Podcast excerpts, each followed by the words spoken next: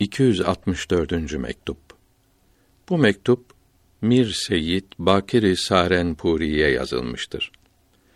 En sonda hayret ve cehalete varmak lazım olduğu, keşf ve kerametlere güvenilmemesi lazım olduğu bildirilmektedir. Allahü Teala'ya hamdolsun.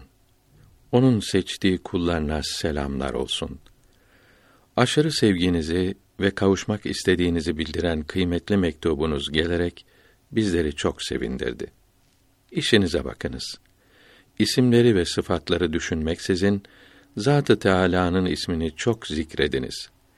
O makamdan cahil ve anlamaktan şaşkın oluncaya kadar bu mübarek ismi zikrediniz.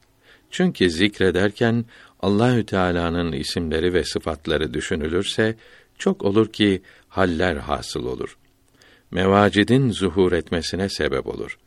Hallerde ve mevacitte yanlışlıklar olduğu çok görülmüştür.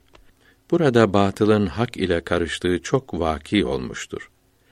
Bugünlerde başka yerde bulunan şeyhlerden biri bu fakire mektup yazarak halini bildirdi.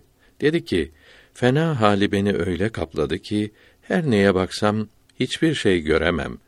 Yere göğe baksam hiç göremem. Arşı kürsiyi de bulamam.'' Kendimi düşünsem hiç bulamam. Birinin yanına gitsem onu da bulamam.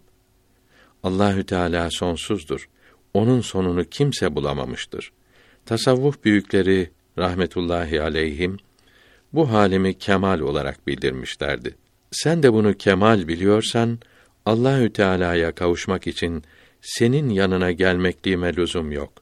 Eğer sen başka bir şeyi kemal biliyorsan bana yaz.'' Fakir ona şöyle cevap yazdım. Bu haller kalbin değişiklikleridir. Kalp bu yolun daha birinci basamağıdır. Bu haller bulunan kimse kalbin daha dörtte birini geçmiştir. Kalbin geri kalan üç parçasını geçmesi lazımdır. Bundan sonra ikinci basamak olan ruha sıra gelir.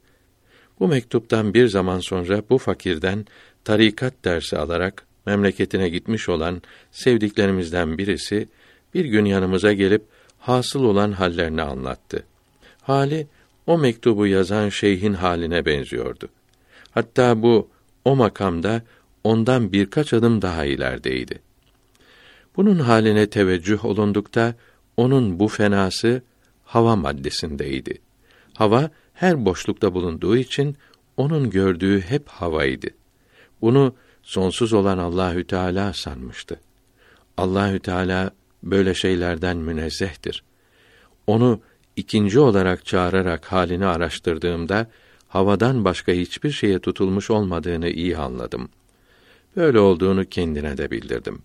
O da vicdanına danıştığında havadan başka hiçbir kazancı olmadığını kendisi de anladı. O hallerinden tövbe ve istiğfar eyledi. İlerlemeye çalıştı. Kalp alemi halk ile alemi ervah arasında bir vasıtadır. Bu her iki aleme de benzeyen tarafları vardır. Sanki kalbin yarısı alemi halktan, yarısı da alemi ervahtan gibidir. Alemi halktan olan yarısının da yarısı hava olur. Buna göre kalbin dörtte biri hava olur. Bu son bildirdiğimiz de birinci cevaba uygun olmaktadır. Bundan fazla yazacak zaman olmadı.'' size ve doğru yolda olanlara ve Muhammed Mustafa'nın izinde gidenlere selam olsun. Alemi halk madde alemi demektir. Çünkü halk ölçmek manasına da kullanılır.